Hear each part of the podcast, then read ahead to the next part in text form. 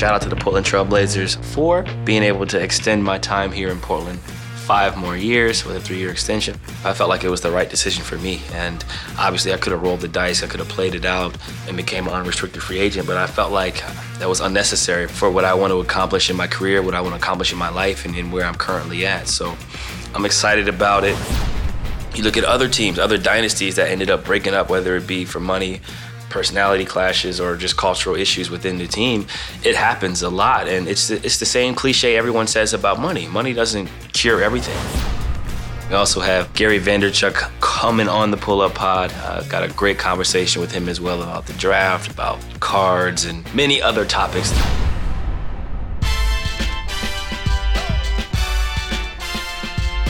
Welcome to the Jared Allen episode of Pull Up. That's right, episode number 69.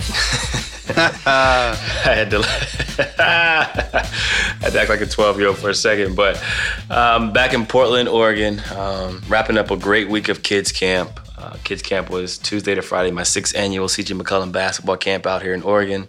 Over 300 kids uh, have been in attendance. Shout out to all my sponsors and everyone who has provided food, water, resources, their time uh, to the kids here. They truly appreciate it, and I truly appreciate it as well. There's nothing like empowering a younger generation.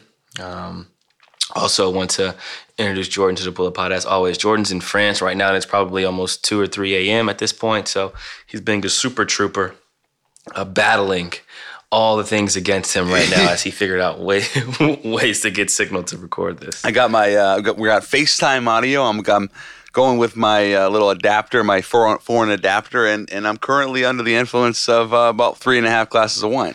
That is awesome. That'll make for a great episode. A great episode. We'll, be sure to touch on many things. We also have Gary Vaynerchuk coming on the Pull Up Pod. Uh, got a great conversation with him as well about the draft, about cards, and many other topics that are pertinent in America right now. Jordan, you're in France. I'm here in Oregon. It's been an amazing week. Shout out to the Portland Trailblazers. I'm going to shout out Jody for having faith and trust in me and my game and uh, empowering me to, to be the man that I am in terms of being able to extend my time here in Portland for five more years with a three year extension. I want to thank the late Mr. Allen for establishing a great culture here, a culture that, you know, consisted of love, family, and winning.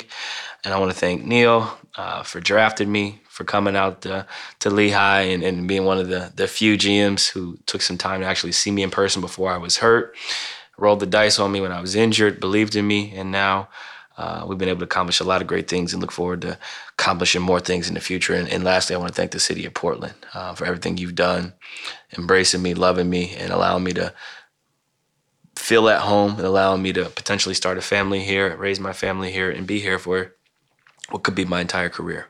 Yeah, congratulations. See, this is a big deal, both uh, well, figuratively and literally. Um, it's it's an incredible accomplishment.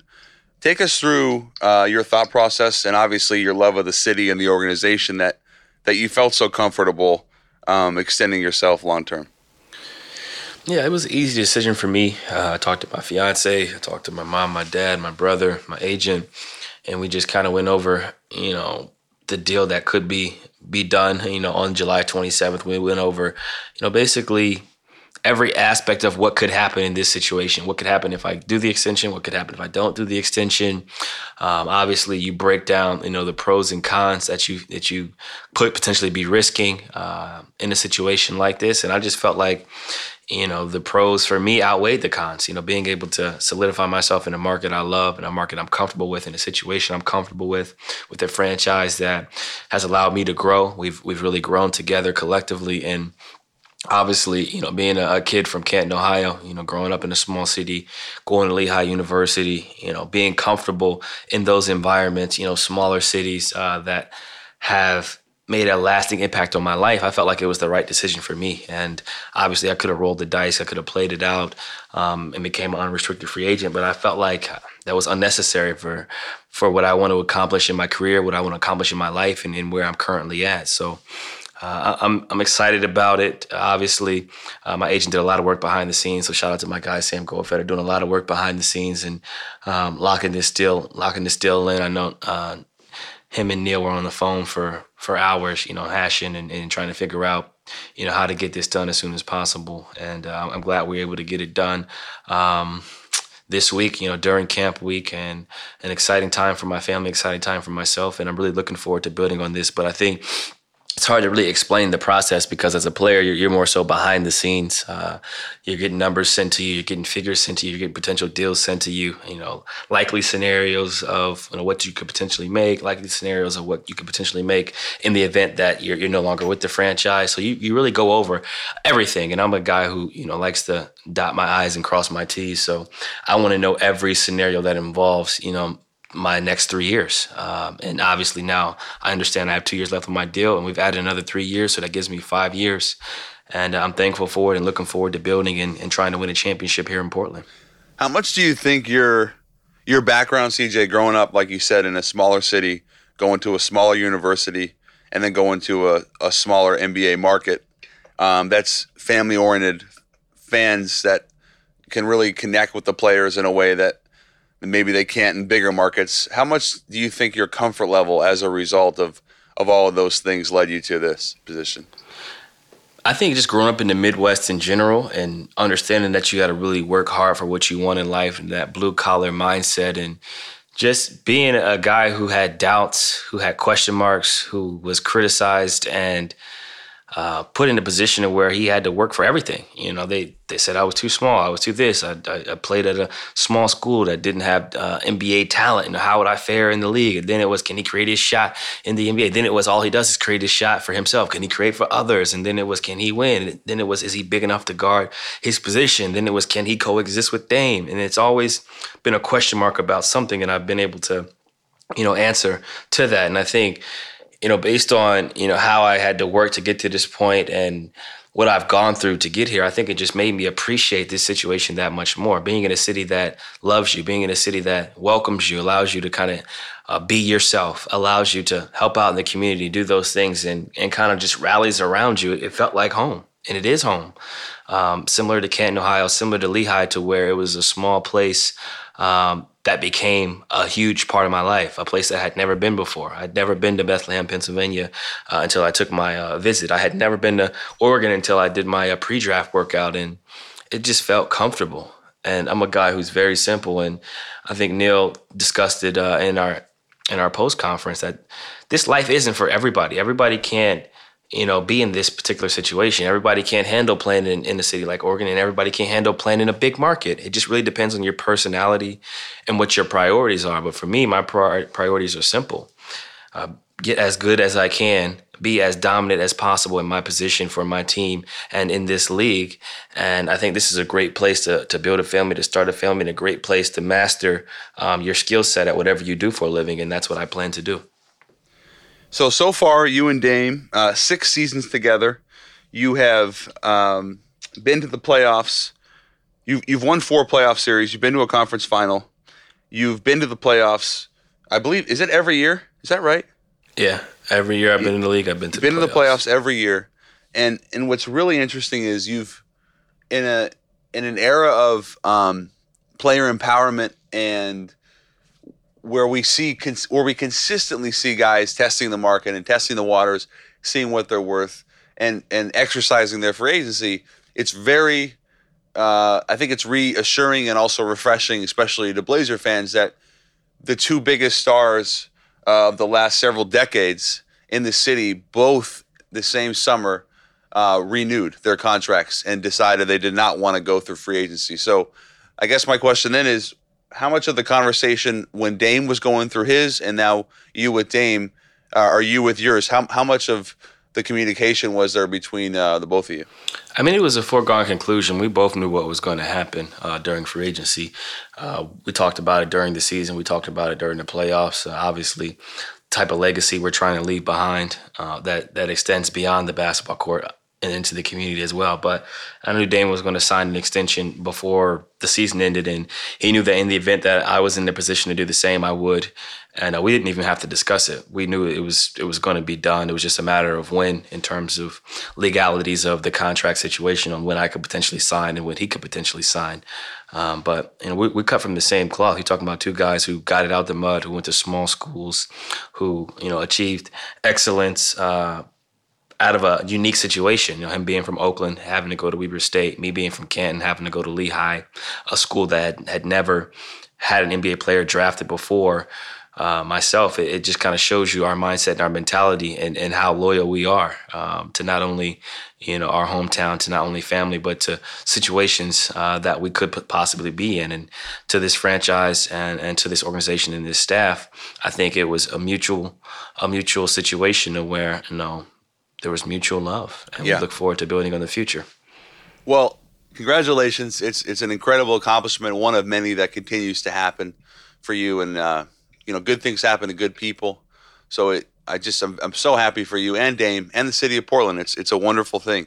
Um, one of the well, I guess bigger storylines of the week, and I have been a little bit off the radar uh, with with my NBA news. But you know, I tend to check Instagram and Twitter and and do my early morning reading. Uh, and I've seen that uh, David Griffin, former Cavs GM, he has had some choice words to say about LeBron James, including the fact that even when they won the championship together, that he knew he was leaving. Um, what did you make of these comments? Because obviously, LeBron, David Griffin, they did some great things together. LeBron was very much responsible for the title in Cleveland. I was surprised to see this. And obviously, David Griffin, for those who don't know, is now the current GM of the New Orleans Pelicans. Yeah, I was surprised to see it as well. I know both of them. I have a relationship with both of them. Um, and, you know, looking at the comments, it's always hard to understand where the comments come from. And it's hard to judge it from the outside looking in because I wasn't in Cleveland. I didn't experience things that they both experienced. I didn't go through the things they experienced and went through on a day to day basis. But just based on the words, looking at the words from afar, I think, you know, from a sense of understanding and, and, him expressing his opinion on the fact that he thought LeBron was going to leave anyway, I think most of the city thought he was going to leave. He did his job kind of similar to Kawhi, only this was LeBron's hometown. He went back to specifically win a championship and he accomplished that. So I felt like he was probably going to leave. So I would say that that's a pretty accurate statement. And I'm sure those around the situation probably knew he was going to leave at some point after winning a championship. But in terms of the the question marks about his hunger, now that's hard for me to judge. Right. But I would never question another NBA player's hunger because I am an NBA player and I know what it's like, you know, to sacrifice time, the commitment it takes, being away from the family, the amount of work that the best players put in on a day-to-day basis the amount of preparation it takes to you know 6 7 a.m workouts having people travel with you full time changing your diet getting sleep every night making sure you're not you know doing things that could affect you know your performance the next day whether that be going out to eat at certain restaurants drinking certain things eating certain things. Um, there's just so much sacrifice that goes into this game from a player standpoint that it's hard for me to say that you know the hunger wasn't there for him because i think although he's a guaranteed Hall of Famer, everybody's still chasing greatness. And for him specifically, he's chasing the GOATs of this NBA league the LeBrons, the Bill Russells, the Kobe's. And I know championships, you know, no matter how many you get, you never get tired of that. You know, hence Tom Brady continuing to play, you know, 40 plus years yeah. of age. Yeah. So it's hard for me to question that. But I think you know, everybody has a right to their opinion on whether you agree with it or not is, is one thing, but I think that's a tough situation to where um, that could definitely rub somebody the wrong way. Well, what's interesting to me is the dichotomy between the Cavs and the Blazers, and you talked about, you know, culture and sustainability. And here's a direct quote from David Griffin. He says, "Everything we did was so inorganic and unsustainable, and frankly, not fun. I was miserable. Literally, the moment we won the championship, I knew I was going to leave. There was no way I was going to stay for any amount of money." And he also goes on to say that he didn't think, to your point, CJ, that LeBron was the was the same animal I believe he used um, about about winning. And you know, I, I don't know if again I don't know what what was what went on behind closed doors, but I can tell you that the culture with the Cavs between Dan Gilbert, front office, players, it's not the same. Uh, to say the least, as it is with the Blazers, for example. Uh, you talked about Neil earlier. You talked. We've obviously talked about Terry Stotts and your guys' staff and how healthy everything is it shows you that winning doesn't. And this is something I, I I'm I'm frankly not. I've never said this before, but I guess winning doesn't necessarily cure everything, because this is a perfect example. Given that you had a, a, a, a championship team with an all-time great player, uh, and a, and frankly a, a team that did not feel comfortable staying together because of well LeBron leaving. So I guess it's the bigger picture here is again with culture, isn't it? That basically, uh, if you don't have a culture in place, it's not going to work. Yeah, it's not going to work. And if you have people who aren't like minded in a culture, it's also not going to work. I think you look at the history of sports in general, there have been some great dynamic duos, there have been great teams that win a lot, but they end up breaking up. And it's not because of anything other than the fact that their personalities may clash. Uh, obviously, money sometimes plays a factor, but I think what we've seen historically with even looking at Kobe and Shaq, two great players who won together, but it just didn't work. They were in two different, you know, career points in their career. They had two different ideas of how they wanted their careers to be, how they wanted the games to go, and how they thought they should be utilized, and they end up breaking up. You look at other teams, other dynasties that ended up breaking up, whether it be for money, personality clashes or just cultural issues within the team, it happens a lot. And it's the, it's the same cliche everyone says about money. Money doesn't money doesn't cure everything. You know, there's there's no amount of money in the world that can you know fix certain diseases and certain illnesses out there. So people people forget that you know, these players may be making lots of money, they may be winning, but they're still at times, as we've seen, very unhappy. And, you know, similar to the Jeremy Lin situation where there was a big deal made about Jeremy Lin's statements about how he played in the league and uh, the league NBA doesn't want him anymore. But I think on the flip side, people are looking at him like, yo, you played 10 years in the league, you made over $65 million, and you have multi million dollar offers in Europe. Like, you're living a great life. But they may not know what type of demons he's battling on the inside that may have nothing to do with basketball. And I think people are sometimes insensitive to that. Now, do I agree with his take on the whole situation? No, because I think he should be thankful for what he was what he was given because there's players overseas who would love to have been able to play in the NBA for a second, let alone 10 years. So I think you have to understand your situation and also kind of look at it from a different point of view and a different lens. Yeah, well, to that point, I, I think there's a lot of guys overseas. We've obviously talked about Eric a lot, but there are a lot of players overseas that are that are better than some of the players in the NBA. Opportunity, a contract. I mean, you tell me. Amen. You tell me.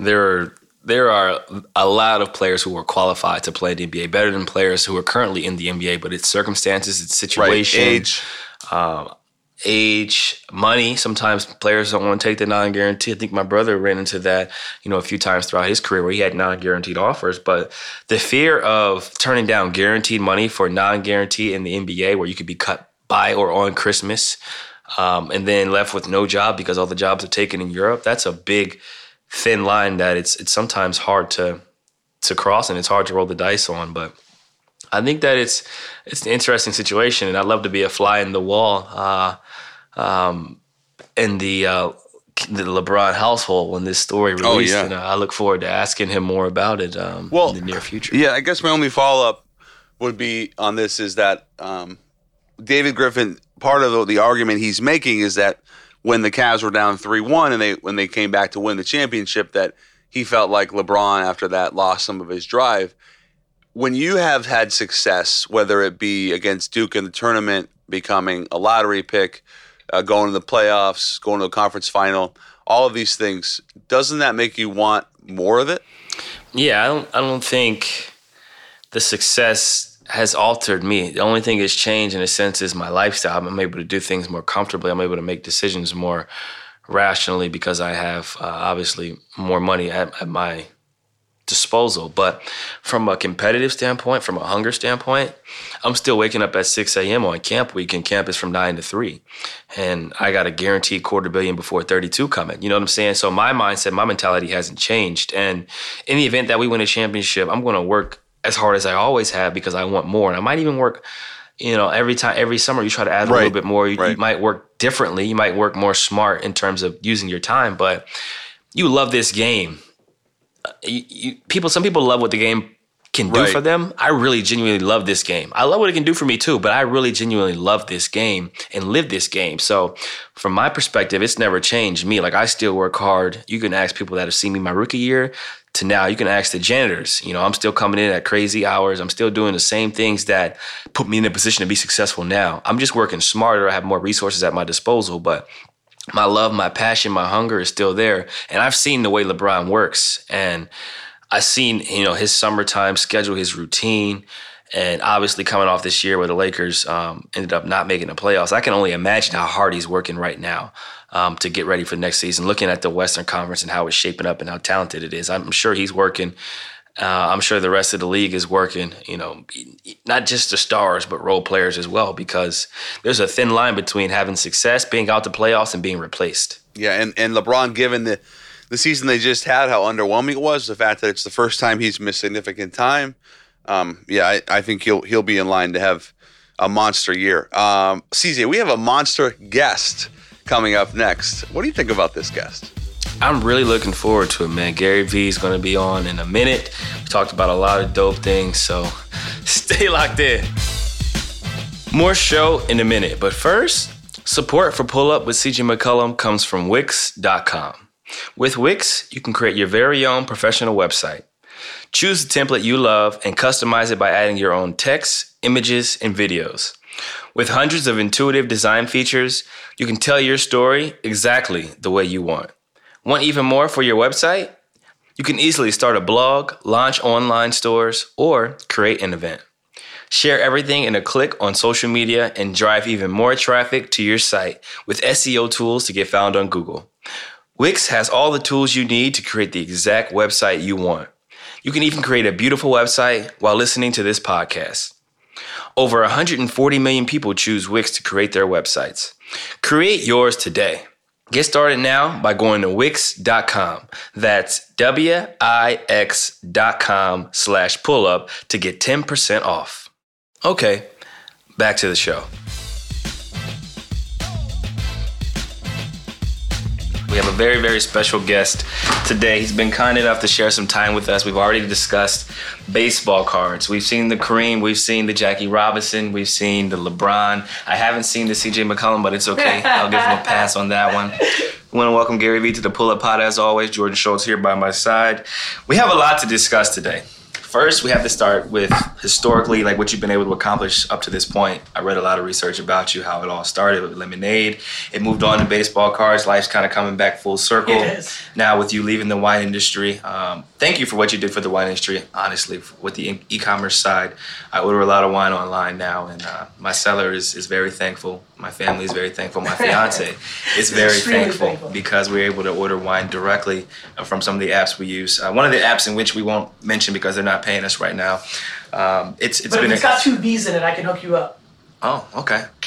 Awesome. Well, we look forward to, to being introduced to two V's. I still know my wine game heavy. People sleep on my skills. I'm paying attention to everything yeah, we're gonna have to empathy. We're gonna have right to there. get some some wine drops. But first, let's just talk about what you've been able to accomplish this far. You you left the wine industry. Well, yeah. you haven't exactly left it, but you kind of ventured on to the tech world. Yeah, obviously. I, I, I helped grow my family's liquor store into a wine e-commerce player. I launched an e-commerce site in 1996 mm-hmm. when you were five, so like a long time ago. then my brother, who's sitting back here, AJ, was you know growing up flipping cards and garage sales and other things. I'm sure we'll talk on and we kind of probably somewhere around the time he was 13, 14, 15 started getting real, real about, you know, we'll be in business together one day. And even as young as he was then, it was obvious it wasn't going to be at Wine Library. So, you know, as as he was starting to get close to graduating, we had a lot of things. Fantasy sports was real close. I would say that'd be the other thing. We almost started fantasy sports. And a deal of the day site. And a deal of the day site. We would have been so right because Groupon Living Social as long as we didn't raise too much capital. Uh, anyway, nonetheless, we started VaynerMedia. So I did leave the wine business day to day in 2009 officially when we started VaynerMedia, but it was really 2011 because I was still doing the wine thing. I wrote Crush It, and the Gary Vee thing was starting to happen. I loved the fact that AJ was kind of operating and learning. I was involved, but and and then 11, August of 11, during the NFL strike. Uh, yeah. I, I never forget it. Like that's when I decided to go all in. That September 2011 is when I really kind of came and actually became CEO of Vayner Media, and that's what I run to this day. Um, and then AJ left Vayner Media three years ago, and we started Vayner Sports. We do sports representation in the NFL. Soon to be NBA. We talk about NBA talk a lot. We so we talk. We probably talk most. we, we're very. I mean, he. Let me. Let, I'm not going to speak for him, especially because he's sitting right behind me. If he wasn't here, maybe I'd speak for him more. Um, but he's he's running that show. I have to kind of follow what he wants. I'm always like I want to do everything, and that's kind of my nature. I think he's gets very focused and executes. Been three years in NFL now, though. Right. Three years. Geronimo Allison, Peyton Barber, Yep. Tyree Jackson now. I Yep. had Peyton Barber on my fantasy team. All right, let's Do it again. You have a dynasty league where are you're gonna have him this year? Honestly, He's gonna ball this year. honestly, bring me into one of your fantasy leagues as well because I, I need to. football. You don't play. I like the Jets What? too much. I don't play fantasy football. I can't play. I can't get going. Wow. Yeah. Interesting. I, I watch the games Because when completely like different. little Lou like watches us play the like Bengals and he's excited about some Yeah. dope slot receiver Yeah. getting a catch, Yeah. I get pissed. it changes your mindset when you watch. Like when I watch my Browns, like I usually pick the Browns defense. Like my mindset is completely different. Do you play fantasy basketball? I'm not technically allowed, Isn't- um, so no. Got it. Yeah. I always think about that shit. When I I retire, love to be an when I retire, the first couple things I'm going to do besides like really enjoy life, eat way Yeah. I'm going to gamble. we I gamble. can't. I can't. We I gamble. can't- I can't work in basketball Hey, right away because you I want guys are not on allowed games. to gamble outside of the NBA. No, you are. No, but, Oh. but I mean gamble Oh, like basketball. like the over under last night on Kyle Lowry Yeah. was 15 We were talking about points. earlier. Yes. Klay hit And- and I 21 told- And points. Hayes was 21 and a half points and Steph was 30. Like if you know the game, Yeah. you talking about easy money. Easy money. This is Raptors, why, bro. I- this is why I know we were talking about it off camera, but I can't get. I, this is why I need you investing heavily in basketball cards. Over CJ, was three minutes to heavy. get to this. Joe's rolling over right now. Heavy, I'll Joe. think- I'm calling you soon. I'll think Stand about by, it. Joe. We'll get on a conference call. We can actually discuss, keep you know, why we think we should, and that brings me to my next question: Please. Adaptation. okay. How the not only how the, how the world has changed in a sense of understanding the importance of social media now, Yes. understanding the importance of technology. You early investor in Facebook, Uber, Venmo, etc. How important is it to adapt, being able to change in, in terms of making your business successful, making your life successful? It's the it's the singular core strength of my life. I think it's I think every single person that all of us put on a pedestal in society have disproportionate capabilities to adapt. Let's talk about basketball because I'm just pumped you're here. And I like right? Think about the like when I think about so I'm just gonna throw a couple random things I'm super pumped. Vince Carter. If you would have told me after a couple of first two years in the league that Vince fucking Carter would be one of the people that could get to 40 years old and play in this league, he was the most one, at least from my perspective at the time, one-dimensional, high-flying, like like all the people we talk about, right? They adapted their game in year, the great superstars of this sport. They adapt their game in year three, four, five very commonly Right. because they have to start adding things to the game if they want to truly go. so I think about business a lot because I love sports so much, like sports. And for me, I never put yesterday on a pedestal. I, I, I, I think one of the real things that has made me successful is when I started investing in social media for both Wine Library and then for myself, I didn't put email and Google AdWords and .com on a pedestal, even though that's what was foundational in helping me take my dad's liquor store from a three to a 30 at that point million dollar business. If I kept putting that on a pedestal, I would have lost. I basically wake up every day and think I'm only as good as my last at bat right? That I mean, this is the best talking like to an athlete. Like I treat business more like sports than almost anybody I know, mainly because I don't talk to people enough about it. But I really do. It is like fucking effort matters. Man. Like when you guys are watching film at like post game and you know that you didn't put that effort and you think about what that rebound could have been to what that run started to ha- like this is real life. Like when like Tyler just left, which is too bad. Like sometimes like, man, you just fucking traveled 13 hours from Qatar, but this person wants to have a meeting. I'm like, let's do it on the Upper East Side. He's like, man, you sure you don't? Like I'm like, I'm either gonna put in the effort to take this meeting or I'm not. Look look how hard both of us fought for this today. Right. Yeah. We're fighting. We've been trying to do this for, for a year. So adaptive, the most on a pedestal. Like your ability to not get high on your own supply, I think is a huge indicator of who you're going to be. And what I use that analogy as it doesn't matter what you did yesterday. It is more like playoff basketball. Like New day, new game, new mentality.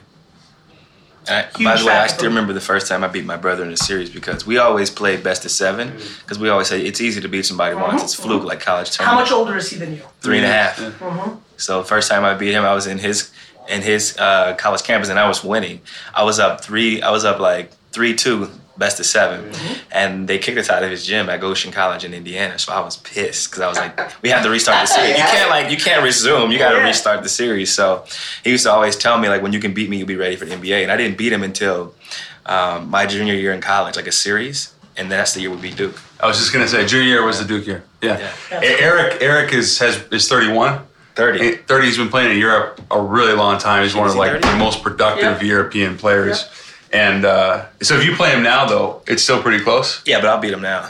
Yeah. We haven't played in like years because our our seasons intersect. Yeah. So You should make it a pay per view his season, That'd we should great. we should play for bread. We should play and Yeah. like have, have and make it a viewers. thing. What'll be the line? That's We always we played last summer a little bit. Me, him, Raymond Fountain, and somebody else like in one on one on one. But he's usually resting. His season ends now. He's resting, and then I start training like a couple weeks later, and he's in his rest phase. So we don't like try. It's like fighting someone who's wounded. You know what I'm saying? Yeah, You're trying to course. recover. You from pull of for little brothers? Like when I see Steph and, and Seth, I'm like pulling for Seth. Little brother. Yeah, Yeah. he's- AJ's got his social, most of his best social media is when he makes a funny little brother reference. I mean, there's there's so many little brothers in America. Like they all can relate to like what we're saying, even if it's Uh-huh. not sports. Like you remember the first time you beat up your brother, or like get or hit him first. You know which one AJ gets me on the most? Hmm. The Manning one. Everybody thinks it's Peyton older, Eli younger, whatever, but he always calls me Cooper. Cooper. I knew you were gonna. I didn't make, I didn't make the league. Pe- Cooper was was a great player. No doubt, no doubt. That's sick. Our sister's paid. Did you see Arch Manning? Did you have you seen Arch Manning, the eighth grader, who's now playing on the Oh, varsity? uh, isn't that Cooper's son? Yes. Yeah, it's Cooper's Arch son. Manning. He's I- 14. I feel bad for that He's kid. 'cause 14. Cooper's looking at that kid like, this is my revenge. He's at the same high school. Yeah, no, I've seen it. You know, Odell went to the same high school. Yep. Mm-hmm. This kid is throwing like 50 yard bombs. He's gonna. He's a freak. Are we talking about the middle? The kid. The Arch. He's in eighth grade. He's His an name's eighth already Arch? on varsity. His name is Arch. He's as nice. an Archie. I I see seen his highlights. He threw like three touchdowns. Crazy, Love it. crazy. Looks like him too. I want to buy his cards now. Yeah. So so let's let's talk a little cards. T- Yeah. So everybody loves to make investments that they think are going to be ultimately Yes. worth their worth their while. Baseball cards specifically, basketball cards specifically for you. What was the impetus to this? It's funny you said that. It's funny what you just said. The one of the there's multiple pillars. My son getting to an age where he got into it, huge pillar. But the number one true pillar is I get DM'd and emailed thousands of times a day with the following question: Hey Gary Vee, I have two thousand dollars. How should I invest it? Wow. And it's a tough one because it's a funny number, but it's much more normal in the real world. Two So I- grand? yeah, Yeah. two grand. That's like you know fifteen hundred, Right. uh, eight hundred bucks. I get a lot Yeah. of funny kind of questions like that, and I'm like, okay, like what are they actually trying to achieve? Because I want them to invest in companies I believe in, like an Amazon and and a, and a Facebook and a Netflix. But I also know that those companies have matured to a level where I like it as in ten years that eight hundred bucks in 10 years could be 2400 right like but that's not what they're actually asking me what they're actually asking me is like hey gary i have a thousand bucks and because of where i'm at in my life right now i'd love to have 4000 in a year and i don't play like that i don't know short term like quick You play long game. I play, i'm a marathon runner Yeah. and people are asking me how to get out the gate as a sprinter and i'm like i don't fucking know i run marathons all of a sudden, I'm watching the sports card market now. Now we're going on over a year, but really hot last August, and I'm watching and watching and watching and watching. And a couple months ago, I kind of came out and started getting real aggressive about this. I believe. Let me give you. Let me give you a, a comp. I bought. I bought a ton of Giannis rookies in September and October for the Prism, which is like the core Prism rookie card. This is top score, but for the Prism. Prism rookie card, I was buying them at 160 bucks. What's Prism mean? Prism, oh shit. Prism is the company that makes them. Uh, Okay. uh, Panini's the company. Okay. This is the type of Panini card. Okay. It's called Prism. This is kind of the core basketball card right now, right? There's a bunch of different ones, but this is the core. Uh, and then you can see this is in a plastic. They get graded when they're in perfect condition, PSA 10. I was buying Giannis PSA 10s for 160 bucks. in October. 160 a pop. Okay. They were 650 bucks two weeks ago. They're down to 500 because the run's over. That's a real return. Right. For the and I don't have an answer anywhere else. There's flipping, which is why I keep telling people go garage selling and thrift storing. But the one place I believe, unless the economy collapses, that is definitely going to go up. I mean, the four, the 500 Luka rookies I bought, they've gone from fucking 45, 50 to 80 in a month. Like it's real. See, these are the conversations you gotta have with like the KDs of the oh, world. Like, so when I, get have KD on, like so when you hit I sit on KD, the same fucking ask him, like, ask man, him because like we we look at players differently. Like we can see the ceiling like before it happens. Yeah. A hundred. Like, we can see, like, oh, like, you- CJ's a consultant. Or you guard a guy, and you like, oh, Damn. Gino, Yeah. do your homework right. Like- I know he's cheap. like the first time, I know the market.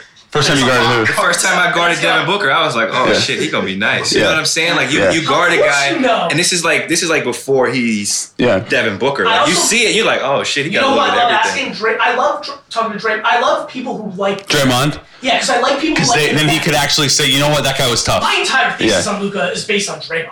Luka, Yeah. I knew Luka was. You should have asked me about him. My brother played against him in Europe. I You tell the story.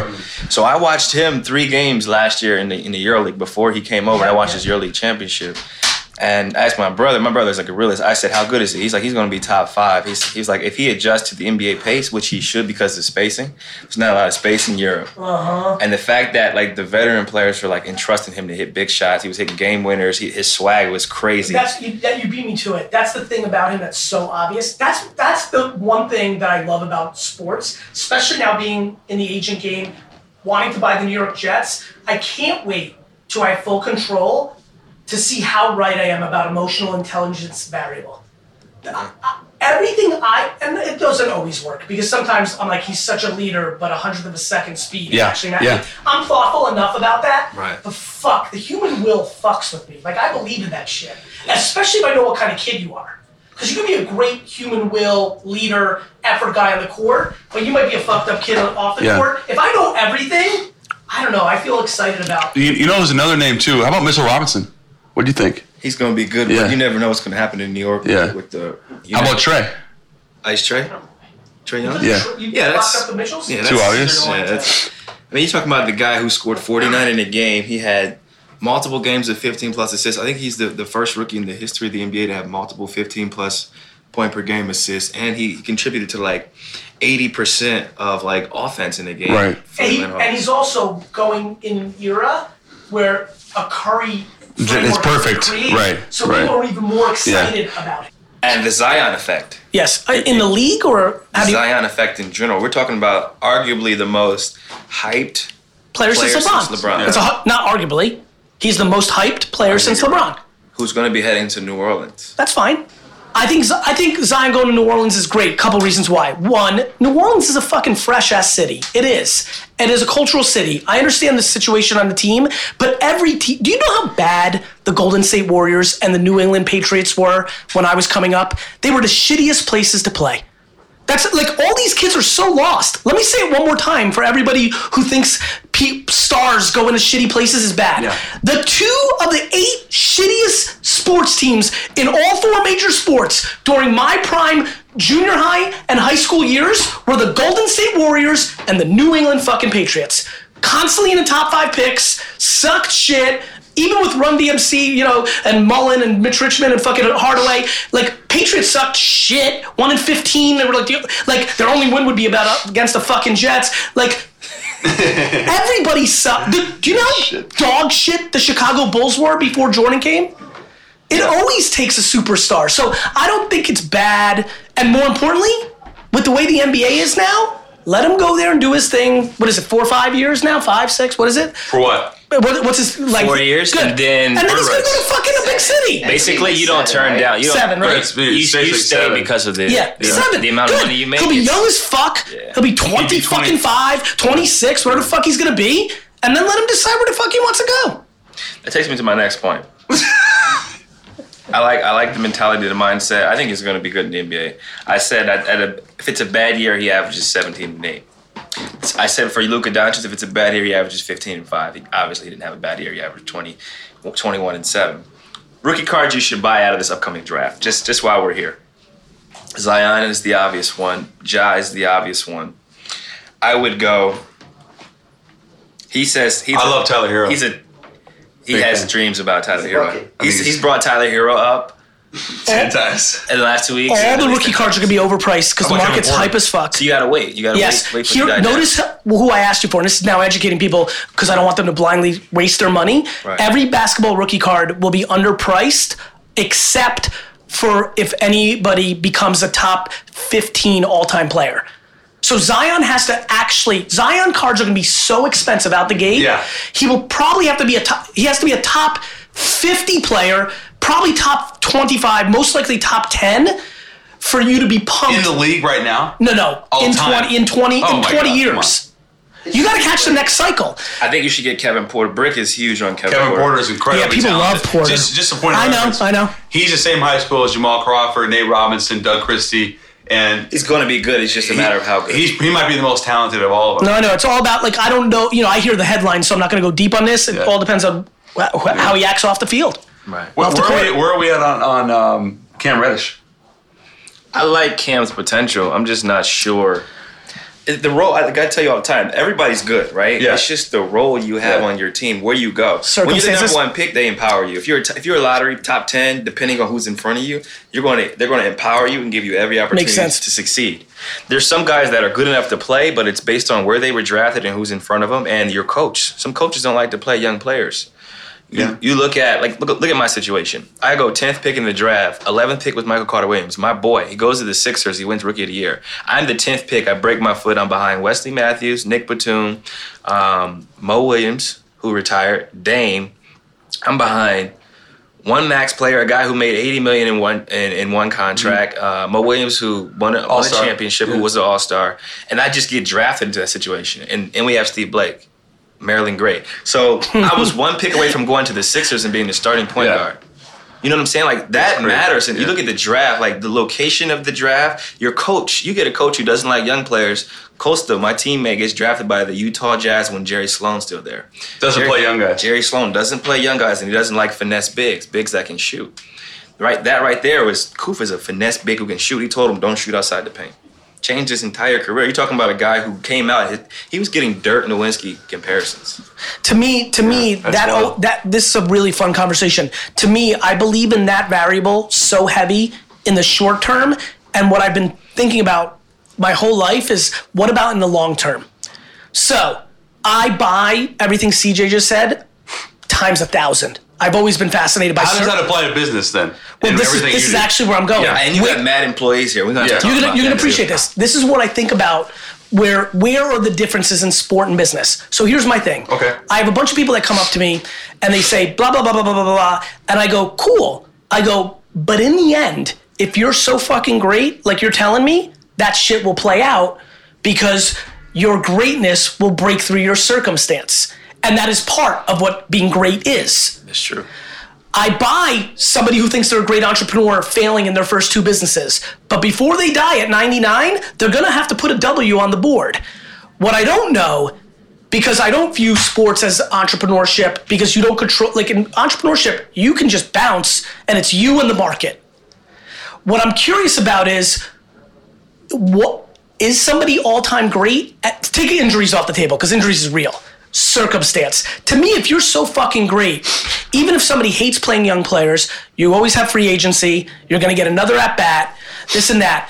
I'm curious cj's right but this is why i think cj's having his career now that he's having. Like my big thing outside of injuries if it's coaching circumstances bad contracts in front of you good contracts in front of you eventually that shit plays out I'm curious what your thought is about that. I think to a Has point. anybody retired and said I was all time great and you can believe them because they can give you a compelling enough answer?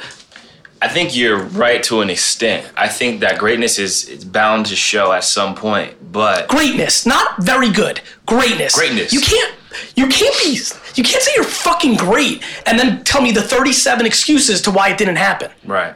That's like the anti-definition of great. Yeah. Injuries is the only one. Injury's the only I think one. injury's the only one, but I think that I mean I've seen I've been in the league going into my seventh year, and I got guys I played with who Yeah. I knew were nice. Like they just needed the right Circumstance. the right circumstance. They needed to be believed in, and I think at times they weren't believed in. They weren't empowered. Whereas I've seen guys be empowered that weren't good. Got good and like doorstep of great, where they're like, man, if he in the right situation, he could really be a savage, and and that's what I said about That- Trae Young. If Trae Young goes to the the wrong situation and his coach doesn't let him shoot thirty footers, Yeah. And if Steph doesn't listen, if this the Warriors real. don't If trade Steph- Monta, And if oof, If the Warriors don't, think We- about this, let's all we talk about When that they a traded Monta, this for a second. Everybody- they traded Monta. They almost was, traded Steph. was nice. They almost traded Steph. They almost traded and Steph Steph. was the one doorstep of greatness. Wasn't there yet. Remember, Brandon Jennings scored 50 on Mm-hmm. his head in Milwaukee. He wasn't there yet. He wasn't there yet. He was on his way to greatness. You see what I'm saying? Like he was a great player and it was bound to happen. But think about his circumstance if he gets traded to I believe it, man. I believe it. This is where great versus very. I think there's a lot of people who could have been six-time All-Stars who were fringe players because of circumstance and encouragement and chance and a million things. Great, though. I hate when people are like I'm great, and I like I'm like great breaks through everything. That's why it's fucking great. So wait, hold on.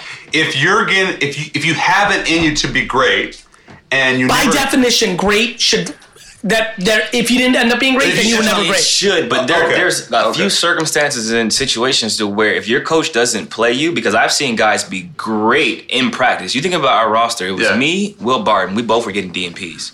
I signed for 106 million with more on the way. Will signs Yeah. years later. We're talking about we weren't playing Yeah. at all. that was my guy. I, I was gonna say with Will, did you know he was gonna be that this big? I see him in practice every day. I was like, we. I was. I used to tell him all the time. One day, like one of us isn't going to be here. Like it's obvious. The writing's on Yeah, the wall. They're not going to keep both of us. One of us isn't going to be here. We. He was literally talking about going to Russia to play in Europe because he was like, I can't mentally. He's like, I can't Yeah. take this. Like coming to the arena every day, not playing. But that's knowing that you're killing in practice. Start Bro. killing. We used to beat the starters in practice. You see what I'm saying? Like of that's course a- I see what you're saying. that's to me, mind to fuck. me, Like, to me, you. this is the definition of great. If you're so fucking great that like you don't break down mentally. I mean, that mental in sports Yeah, it's, it's, and in life and See- in see, business. I mean, we knew we were going to play at some point, but it's Jordan, crazy to look Jordan, do you know how many people bailed on a business one month before it was going to make the turn that was going to make it actually go? Have you have you done that? You don't know. I don't know I'm if I saying have. no. Have you have you ever No. thought, looked back No. and said, okay, No, but but that's because it's impossible. I bailed on initiatives, side hustles, things. I don't. So the answer is nobody knows, but it's happened. you this this is a great point.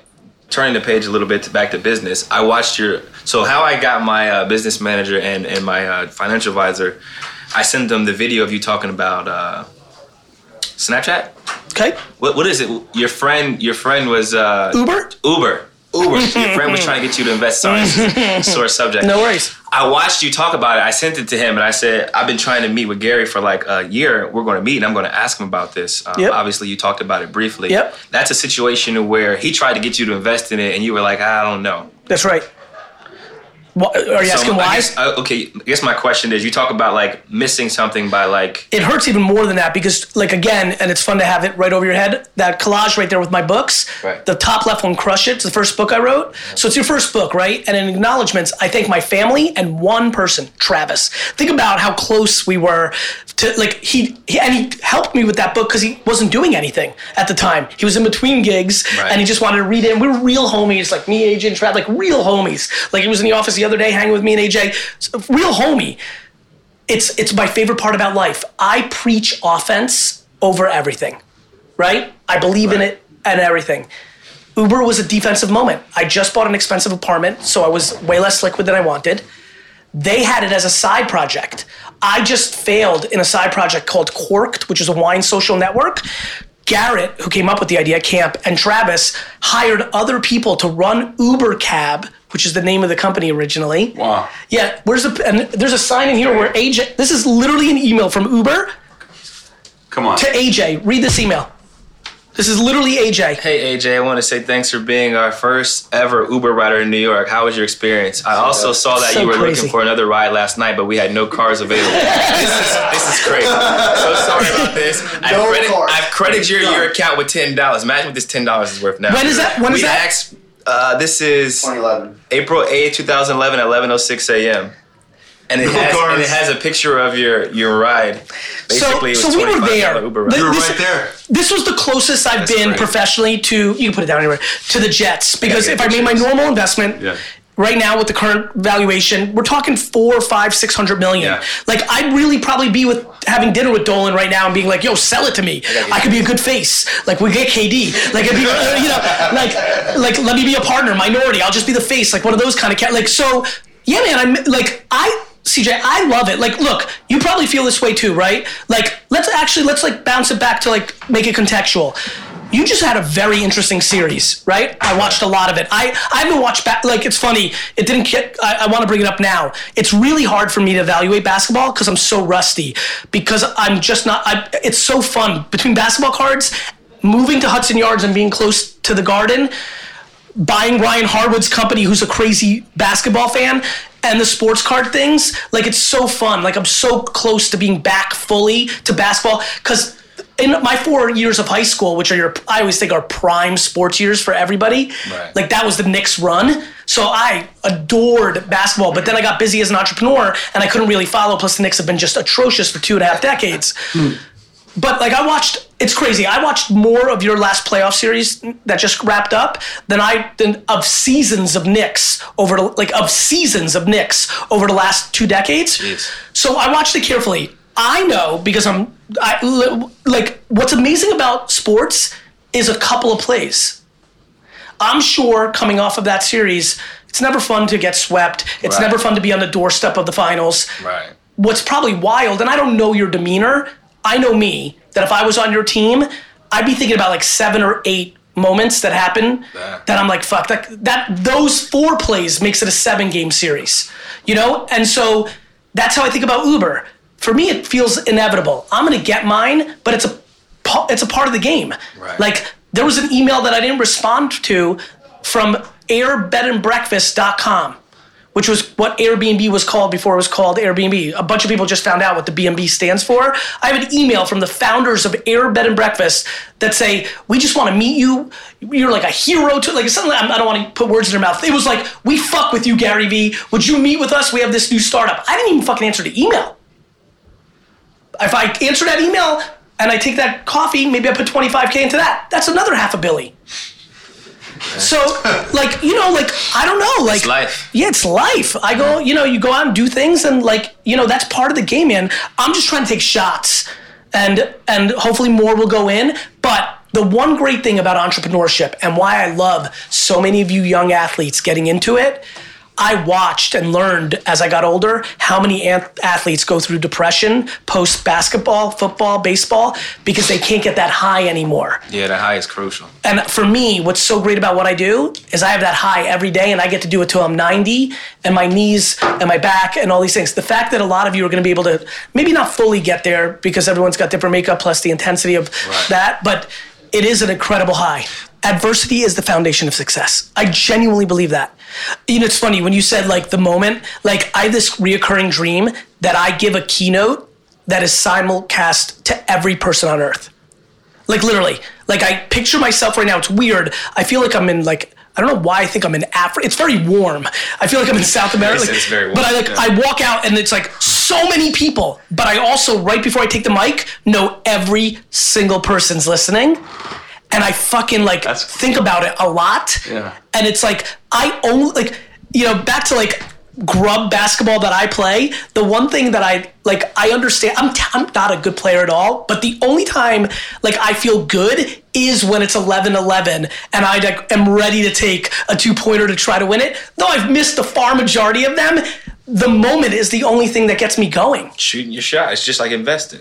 And I say I use the term empty the clip. Like when you I Yep. said we're going to this playoff, I'm emptying my clip. Like, oh for 30? Cool. I emptied the clip. It's funny. There's a couple guys here who play with us. We play six. oh, I haven't played in a while. 6 a.m.